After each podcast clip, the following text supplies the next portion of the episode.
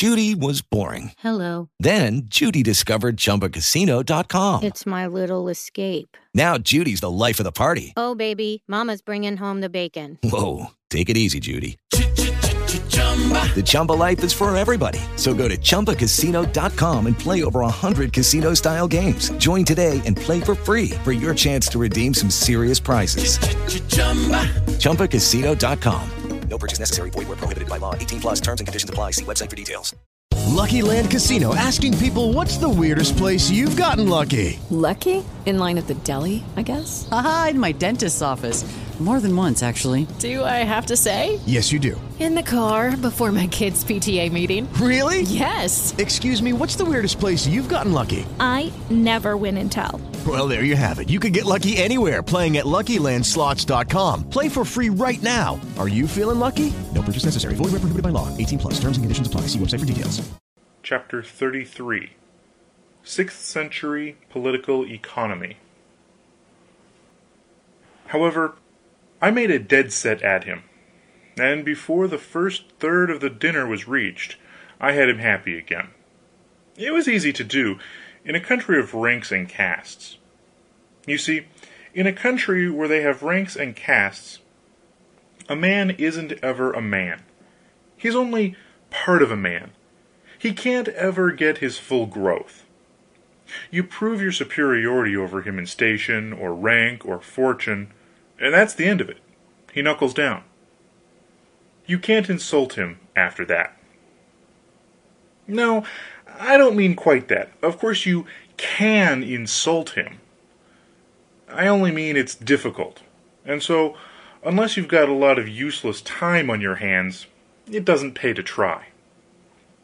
I had the smith's reverence now, because I was apparently immensely prosperous and rich. I could have had his adoration if I had had some little gimcrack title of nobility.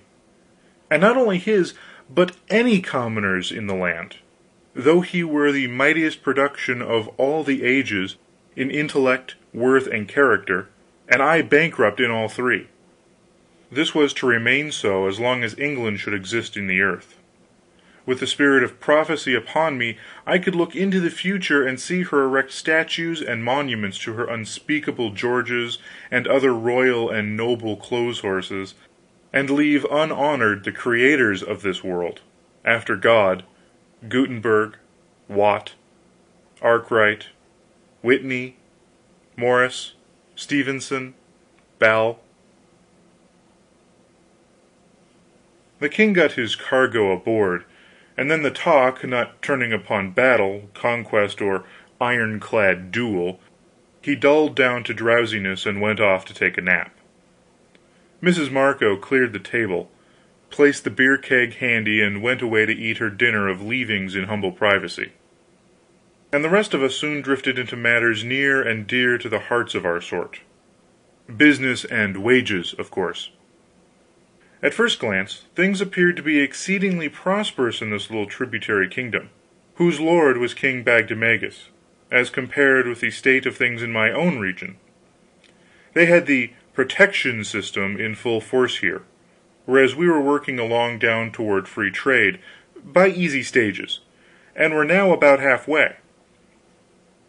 Before long, Dowley and I were doing all the talking, the others hungrily listening. Dowley warmed to his work, snuffed an advantage in the air, and began to put questions which he considered pretty awkward ones for me, and they did have something of that look. In your country, brother, what is the wage of a master bailiff, master hind, carter, shepherd, swineherd? Twenty five milrays a day that is to say, a quarter of a cent. The smith's face beamed with joy. He said: "With us they are allowed the double of it. And what may a mechanic get? Carpenter, dauber, mason, painter, blacksmith, wheelwright, and the like?" "On the average, fifty milrays half a cent a day." "Ho ho! With us they are allowed a hundred. With us any good mechanic is allowed a cent a day. I count out the tailor, but not the others. They are all allowed a cent a day, and in driving times they get more. yes, up to a hundred and ten and even fifteen milrays a day. I've paid a hundred and fifteen myself within the week. Rah for protection! To Sheol with fair trade!" And his face shone upon the company like a sunburst. But I didn't scare at all. I rigged up my pile driver and allowed myself fifteen minutes to drive him into the earth drive him all in drive him in till not even the curve of his skull should show above the ground. Here's the way I started in on him. I asked: "What do you pay a pound for salt?" "A hundred milrays." "We pay forty." "What do you pay for beef and mutton?" "When you buy it." That was a neat hit; it made the color come. "It varieth somewhat, but not much. One may say seventy five milrays the pound." "We pay thirty three. What do you pay for eggs?" "Fifty milrays the dozen." "We pay twenty. What do you pay for beer?" "It costeth us eight and one half milrays the pint. We get it for four twenty five bottles for a cent." "What do you pay for wheat?" at the rate of nine hundred milrays the bushel. We pay four hundred. What do you pay for a man's tow linen suit?" "Thirteen cents." We pay six. What do you pay for a stuff gown for the wife of the laborer or the mechanic?" "We pay eight cents four mills." "Well, observe the difference. You pay eight cents and four mills, we pay only four cents." I prepared now to sock it to him. I said: "Look here, dear friend, what's become of your high wages you were bragging so about a few minutes ago?" And I looked around on the company with a placid satisfaction, for I had slipped up on him gradually and tied him hand and foot, you see, without his ever noticing that he was being tied at all. "What's become of those noble high wages of yours? I seem to have knocked the stuffing all out of them, it appears to me. But if you will believe me, he merely looked surprised that is all. He didn't grasp the situation at all; didn't know he had walked into a trap; didn't discover that he was in a trap. I could have shot him, from sheer vexation. With cloudy eye and struggling intellect he fetched this out: "Marry, I seem not to understand. It is proved that our wages be double thine; how then may it be that thou hast knocked therefrom the stuffing, and miscall not the wonderly word, this being the first time under grace and providence of God it hath been granted me to hear it?" I was stunned. Partly with this unlooked for stupidity on his part, and partly because his fellows so manifestly sided with him and were of his mind if you might call it mind. My position was simple enough, plain enough how could it ever be simplified more? However, I must try. "Why, look here, Brother Dowley, don't you see, your wages are merely higher than ours in name not in fact." "Hear him! They are double ye have confessed it yourself." "Yes, yes, I don't deny that at all, but that's got nothing to do with it. The amount of the wages in mere coins, with meaningless names attached to them to know them by, has got nothing to do with it. The thing is, how much can you buy with your wages? That's the idea. Well, it is true that with you a good mechanic is allowed about three dollars and a half a year, and with us only about a dollar and seventy five there you're confessing it again you're confessing it again! Confound it, I never denied it, I tell you. What I say is this: with us half a dollar buys more than a dollar buys with you, and therefore it stands to reason and the commonest kind of common sense, that our wages are higher than yours." He looked dazed, and said, despairingly: "Verily, I cannot make it out. Ye've just said ours are the higher, and with the same breath ye take it back. Oh, great Scott, isn't it possible to get such a simple thing through your head? Now look here, let me illustrate. We pay four cents for a woman's stuff gown. You pay eight cents four mills, which is four mills more than double. What do you allow a laboring woman who works on a farm? Two mills a day. Very good. We allow but half as much. We pay her only a tenth of a cent a day, and again ye're conf wait. Now, you see, the thing is very simple.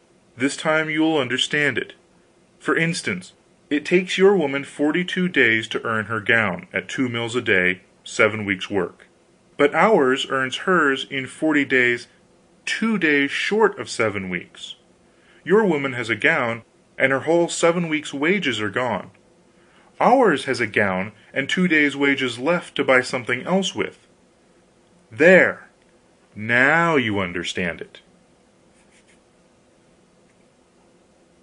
He looked well, he merely looked dubious. It's the most I can say. So did the others. I waited to let the thing work. Dowley spoke at last, and betrayed the fact that he actually hadn't gotten away from his rooted and grounded superstitions yet. He said, with a trifle of hesitancy: "But but ye cannot fail to grant that two mills a day is better than one." Shucks! Well, of course. I hated to give it up, so I chanced another flyer. Let us suppose a case. Suppose one of your journeymen goes out and buys the following articles: one pound of salt, one dozen eggs, one dozen pints of beer, one bushel of wheat, one tow linen suit, five pounds of beef, five pounds of mutton. The lot will cost him thirty two cents. It takes him thirty two working days to earn the money five weeks and two days. Let him come to us and work thirty two days at half the wages, he can buy all those things for a shade under fourteen and a half cents. They will cost him a shade under twenty nine days' work, and he will have about half a week's wages left over. Carry it through the year, he would save nearly a week's wages every two months. Your man nothing, thus saving five or six weeks' wages in a year. Your man not a cent. Now I reckon you understand that high wages and low wages are phrases that don't mean anything in the world until you find out which of them will buy the most. It was a crusher. But alas, it didn't crush. No, I had to give it up. What those people valued was high wages it didn't seem to be a matter of any consequence to them whether the high wages would buy anything or not. They stood for protection, and swore by it; which was reasonable enough, because interested parties had gulled them into the notion that it was protection which had created their high wages. I proved to them that in a quarter of a century their wages had advanced but thirty per cent, while the cost of living had gone up one hundred and that with us, in a shorter time, wages had advanced forty per cent, while the cost of living had gone down steadily. But it didn't do any good; nothing could unseat their strange beliefs. Well, I was smarting under a sense of defeat undeserved defeat. But what of that? That didn't soften the smart any. And to think of the circumstances the first statesman of the age, the capablest man, the best informed man in the entire world, the loftiest uncrowned head that had ever moved the clouds of any political firmament for centuries, sitting here apparently defeated in argument by an ignorant country blacksmith. And I could see that those others were sorry for me which made me blush till I could smell my whiskers scorching. Put yourself in my place. Feel as mean as I did, as ashamed as I felt. Wouldn't you have struck below the belt to get even? Yes, you would. It is simply human nature. Now, that is what I did.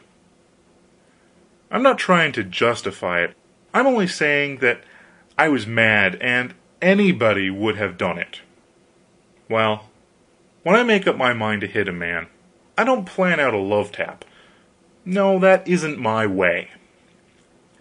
As long as I'm going to hit him at all, I'm going to hit him a lifter. And I don't jump him all of a sudden and risk making a blundering halfway business of it. No, I get away off yonder to one side and work up on him gradually, so that he never suspects that I'm going to hit him at all; and by and by, all in a flash, he's flat on his back, and he can't tell for the life of him how it all happened. That's the way I went for Brother Dowley. I started to talking lazy and comfortable, as if I was just talking to pass the time and the oldest man in the world couldn't have taken the bearings of my starting place and guessed where I was going to fetch up. Boys, there's a good many curious things about law and custom and usage and all that sort of thing, when you come to look at it. Yes, and about the drift and progress of human opinion and movement, too. There are written laws; they perish; but there are also unwritten laws they are eternal. Take the unwritten law of wages. It says they've got to advance, little by little, and straight through the centuries. And notice how it works. We know what wages are now, here and there and yonder. We strike an average, and say that's the wages of today. We know what the wages were a hundred years ago, and what they were two hundred years ago that's as far back as we can get, but it suffices to give us the law of progress, the measure and rate of the periodical augmentation; and so, without a document to help us, we can come pretty close to determining what the wages were three and four and five hundred years ago. Good so far. Do we stop here? No, we stop looking backward; we face around and apply the law to the future. My friends, I can tell you what people's wages are going to be at any date in the future you want to know, for hundreds and hundreds of years. What, good man, what? Yes, in seven hundred years wages will have risen to six times what they are now, here in your region, and farm hands will be allowed three cents a day, and mechanics six. I wouldn't I might die now and live then, interrupted Smug, the wheelwright, with a fine avaricious glow in his eye. And that isn't all; they'll get their board besides, such as it is. It won't bloat them. Two hundred and fifty years later pay attention now a mechanic's wages will be mind you, this is law, not guesswork a mechanic's wages will then be twenty cents a day. There was a general gasp of awed astonishment. Dickon the mason murmured, with raised eyes and hands: "More than three weeks' pay for one day's work!" "Riches, of a truth, yes, riches!" muttered Marco, his breath coming quick and short with excitement. "Wages will keep on rising, little by little, little by little, as steadily as a tree grows; and at the end of three hundred and forty years more there will be at least one country where the mechanic's average wage will be two hundred cents a day." It knocked them absolutely dumb. Not a man of them could get his breath for upwards of two minutes. The coal burner said prayerfully: "Might I but live to see it!" "It is the income of an earl," said Smug. "An earl, say ye? said Dowley, "ye could say more than that and speak no lie. There's no earl in the realm of Bagdemagus that hath an income like to that. Income of an earl?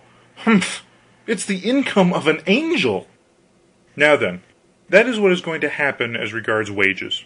In the remote day that man will earn with one week's work that bill of goods which it takes you upwards of fifty weeks to earn now. Some other pretty surprising things are going to happen, too.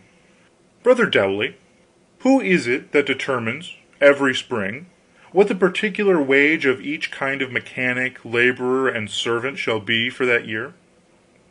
Sometimes the courts, sometimes the town council, but most of all the magistrate. Ye may say, in general terms, it is the magistrate that fixes the wages. Doesn't ask any of those poor devils to help him fix their wages for them, does he?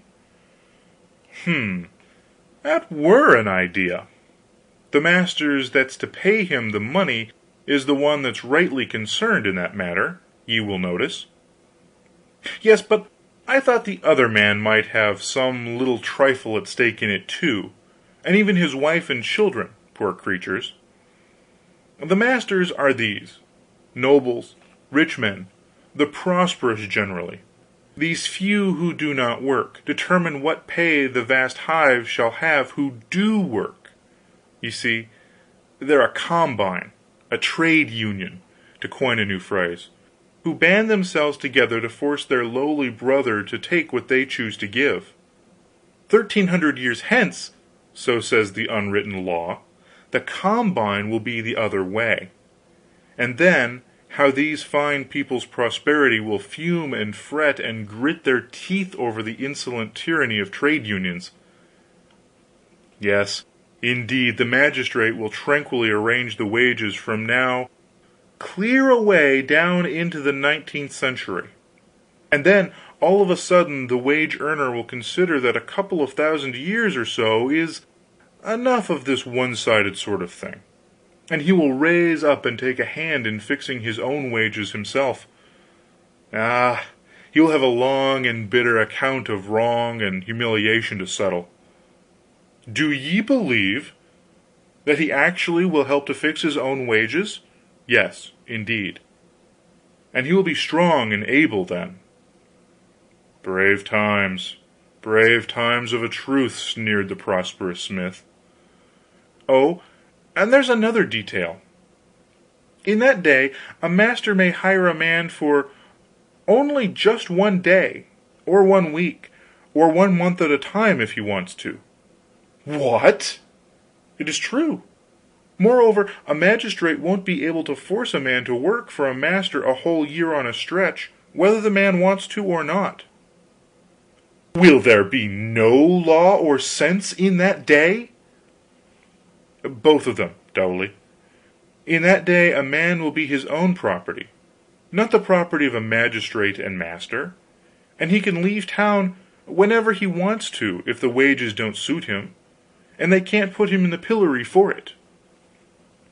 Perdition catch such an age! shouted Dowley, in strong indignation. An age of dogs, an age barren of reverence for superiors and respect for authority. The pillory! Oh, wait, brother, say no good word for that institution. I think the pillory ought to be abolished. A most strange idea. Why? Well, I tell you why. Is a man ever put in the pillory for a capital crime? No.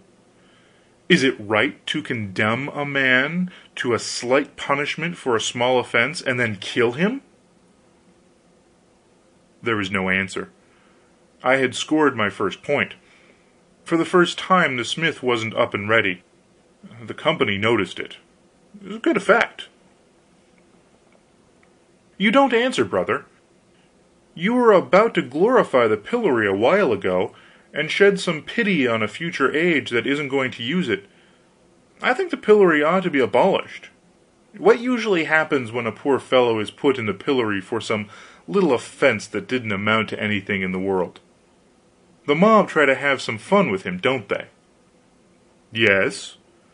They begin by clodding him, and they laugh themselves to pieces to see him try to dodge one clod and get hit with another. Yes. Then they throw dead cats at him, don't they? Yes.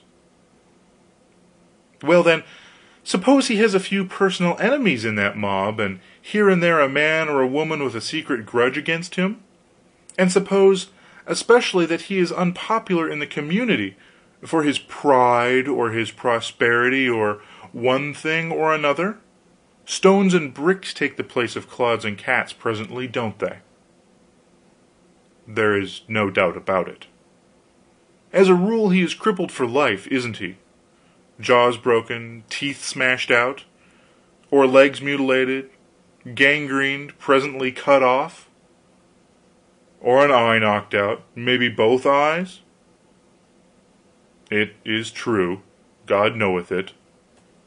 And if he is unpopular he can depend on dying, right there in the stocks, can't he? He surely can; one may not deny it. I take it none of you are unpopular?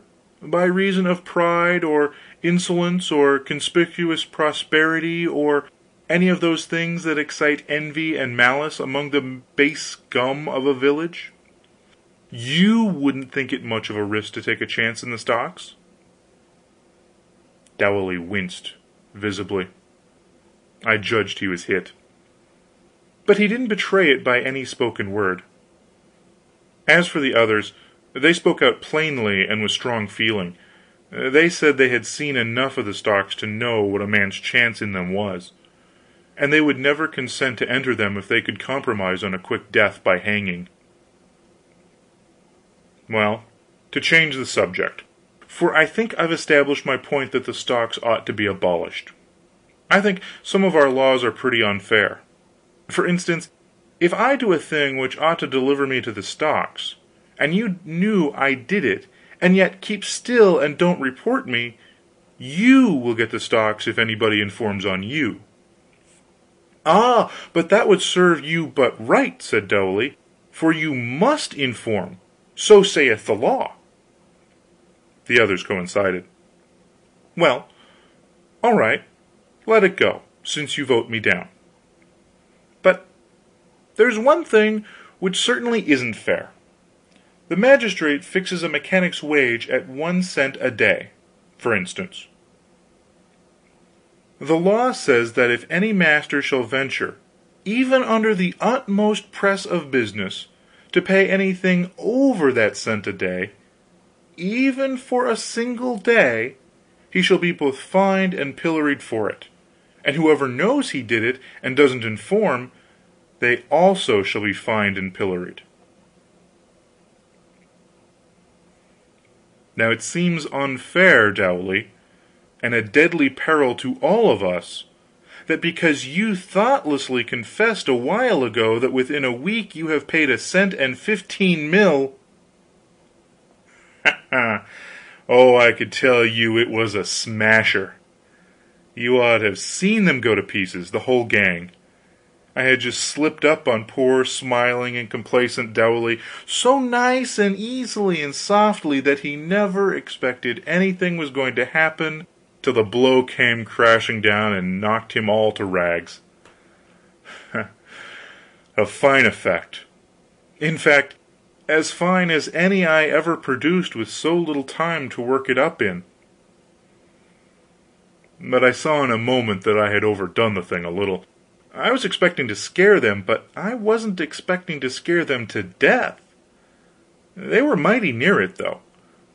You could see they had been a whole lifetime learning to appreciate the pillory, and to have that thing staring them in the face, and every one of them distinctly at the mercy of me, a stranger, if I chose to go and report well, it was awful, and they couldn't seem to recover from the shock.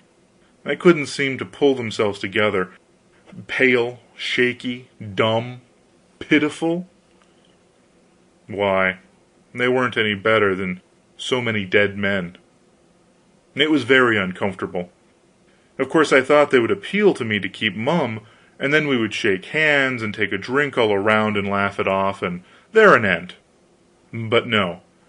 You see I was an unknown person, among a cruelly oppressed and suspicious people a people always accustomed to having advantage taken of their helplessness, and never expecting just or kind treatment from any but their own families and very closest intimates. Appeal to me to be gentle? to be fair?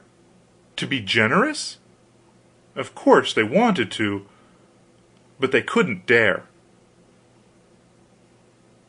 End of chapter 33. Experience the best in relaxation and entertainment with Sol Good streaming at solgood.org.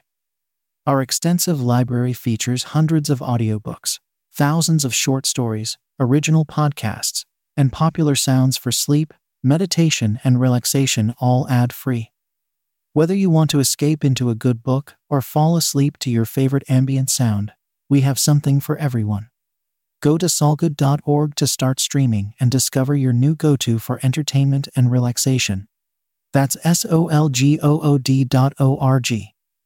Experience the best in relaxation and entertainment with Sol Good streaming at solgood.org. Our extensive library features hundreds of audiobooks, thousands of short stories, original podcasts, and popular sounds for sleep, meditation, and relaxation, all ad free. Whether you want to escape into a good book or fall asleep to your favorite ambient sound, we have something for everyone. Go to solgood.org to start streaming and discover your new go to for entertainment and relaxation. That's S O L G O O D dot O R G.